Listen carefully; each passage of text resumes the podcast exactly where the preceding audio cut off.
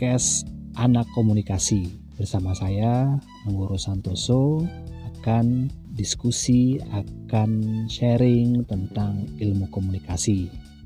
Bagi Anda yang baru bergabung, selamat bergabung. Silakan follow dan Anda bisa mengikuti atau mempelajari koleksi-koleksi podcast di Anak Komunikasi.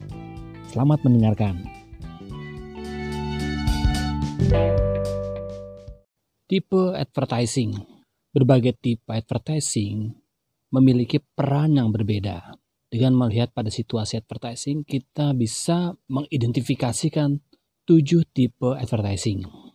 Tipe advertising yang keempat adalah business to business advertising atau kalau Anda sering mendengar adalah B2B advertising iklan ini ditujukan untuk dari produsen ke produsen yang lain untuk disebarluaskan. Misalnya eh, penjualan truk atau penjualan mobil box dan lain-lain. Jadi bukan untuk eh, konsumen secara langsung tapi kepada perusahaan-perusahaan yang bergerak di bidang industri juga gitu kan spesifik jadi B2B jadi tidak dipasarkan secara konsumen atau end usernya langsung tapi kepada konsumen yang memang bergerak di bidang bisnis juga. Jadi untuk angkutan bisnis atau untuk kegiatan bisnis yang lain. Seperti misalnya kalau Anda melihat eh, promosi-promosi iklan misalnya ya iklan truk iklan atau misalnya promosi-promosi tentang apa alat-alat berat mobil-mobil karoseri apa karoseri yang untuk uh, apa niaga dan lain-lain itu untuk biasanya perusahaan-perusahaan lain bukan untuk komersil tapi untuk kegiatan bisnis yang lain jadi B2B jadi saya sebagai industri dijual ke industri lagi gitu kan. Jadi jelas ya. Jadi saya dari industri sebagai produsen menjual ke industri lagi untuk kegiatan industri yang lainnya gitu ya. Jadi B2B gitu kan bukan dari industri ke pengguna pemakai untuk rumahan gitu bukan ya. Itu maksudnya. Oke, berikutnya adalah tipe tipe advertising atau periklanan institusional atau bisa juga disebut advertising korporat. Jadi ini adalah iklan untuk perusahaan-perusahaan. Tujuannya untuk membangun identitas korporat atau membangun image dari perusahaan itu sendiri. Biasanya iklan-iklan tersebut tidak terkait dengan core bisnis dari perusahaan itu. Jadi misalnya kegiatan-kegiatan sosial, misalnya dari perusahaan Pertamina yang biasanya mengeksplor apa minyak tapi kegiatan atau iklan CSR iklan Pertamina itu misalnya memberikan bantuan sosial misalnya eh, bantuan pembangunan jembatan atau bantuan apa pendidikan beasiswa Pertamina. Nah, ini akan menimbulkan tentunya kesan atau image yang baik tentang perusahaan. Atau misalnya iklan perusahaan tentang informasi mengenai perusahaan itu sendiri. Bergerak di bidang apa perusahaan tersebut, kemudian bisnisnya apa, kayak profilnya seperti itu. Untuk apa? Untuk masyarakat paham atau masyarakat uh, aware, sadar akan perusahaan yang kita sedang lakukan. Apa kegiatan operasionalnya, siapa saja, apa yang dihasilkan, kemudian sumbangsi kontribusinya kepada lingkungan seperti apa. Nah, inilah dibutuhkan iklan-iklan korporasi. Jadi tidak semata-mata komersil untuk mendatangkan apa penjualan atau transaksi, tapi lebih kepada uh, brand image atau uh, corporate image. Jadi tujuannya untuk membangun reputasi yang baik tentang perusahaan di mata masyarakat. Biasanya seperti itu ya, seperti apa? Iklan-iklan korporasi itu seperti itu. Ya, jadi beda dengan iklan-iklan yang lain. Oke, tipe advertising berikutnya adalah advertising nirlaba.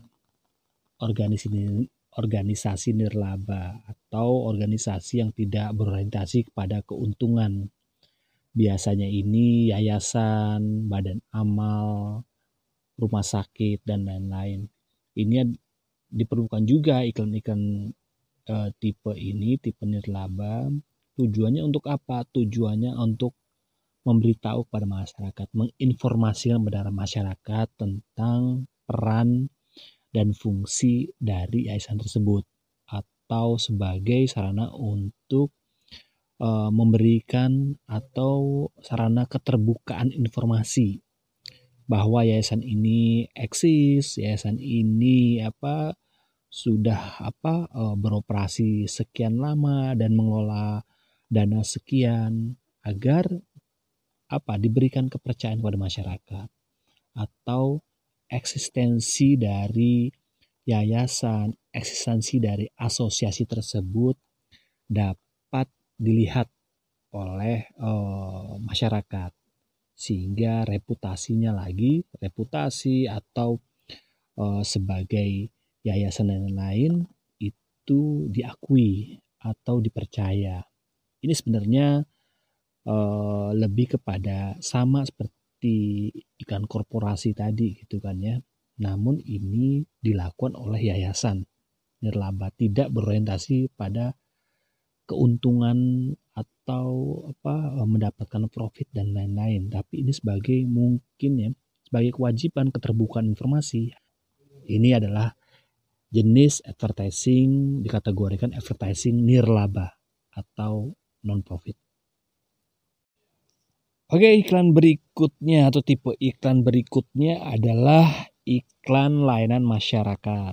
Ya, ini dilakukan untuk mengedukasi atau memberikan informasi kepada masyarakat untuk kebaikan atau kepentingan bersama. Ini biasanya dilakukan oleh eh, apa pemerintah atau badan usaha milik pemerintah kepolisian, pemerintah daerah, pemprov, dan lain-lain. Gunanya untuk apa? Untuk menginformasikan atau mengedukasi masyarakat untuk eh, dari segi kebaikan bersama. Misalnya, iklan layanan masyarakat untuk senantiasa menggunakan sabuk pengaman di saat berkendara atau menggunakan helm atau misalnya budaya hidup sehat dengan cuci tangan, makan yang sehat, apalagi dikaitkan dengan isu yang sekarang ini di tahun 2020 ini isu tentang apa wabah apa COVID-19 atau virus corona yang saat ini mewabah hampir di seluruh negara di dunia termasuk di Indonesia. Nah, ini peran iklan masyarakat ini sangat penting karena e, fungsinya adalah untuk menjaga agar tidak meluasnya e, virus ini, virus COVID-19 atau corona. Nah, ini kalau Anda lihat di televisi, di berita-berita, di sosial media, di internet dan lain-lain itu banyak sekali pesan-pesan iklan layanan masyarakat baik itu disampaikan lewat pemerintah ataupun uh, perusahaan-perusahaan swasta yang peduli akan uh, apa penyebaran atau bahaya dari uh, virus ini. Nah, inilah yang nanti menjadi kategorinya tipenya iklan layanan masyarakat. Tidak ada apa uh, apa unsur profitnya juga nggak ada, tapi memang ini fungsinya sebagai media informasi fungsinya sebagai media untuk menyebarluaskan informasi untuk biasanya kebaikan dan mengedukasi masyarakat agar bisa berperilaku atau merubah perilakunya dari yang perilaku yang pertama menjadi perilaku yang lebih baik. Biasanya seperti itu. Nah, ini iklan layanan masyarakat. tipe yang terakhir dari tipe-tipe periklanan.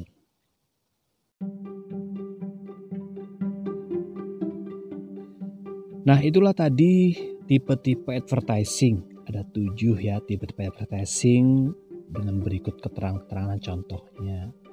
Nah, tugas Anda coba Anda cari contoh-contoh yang lain dari ketujuh tipe advertising itu.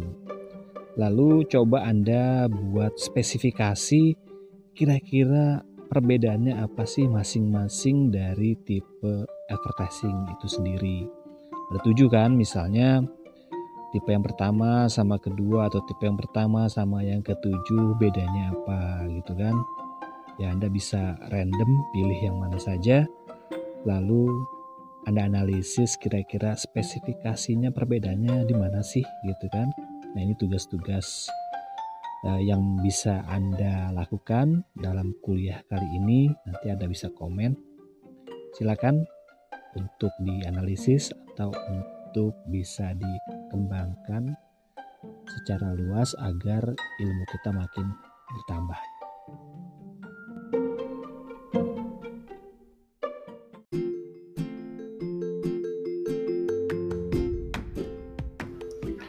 Demikian untuk sesi kali ini.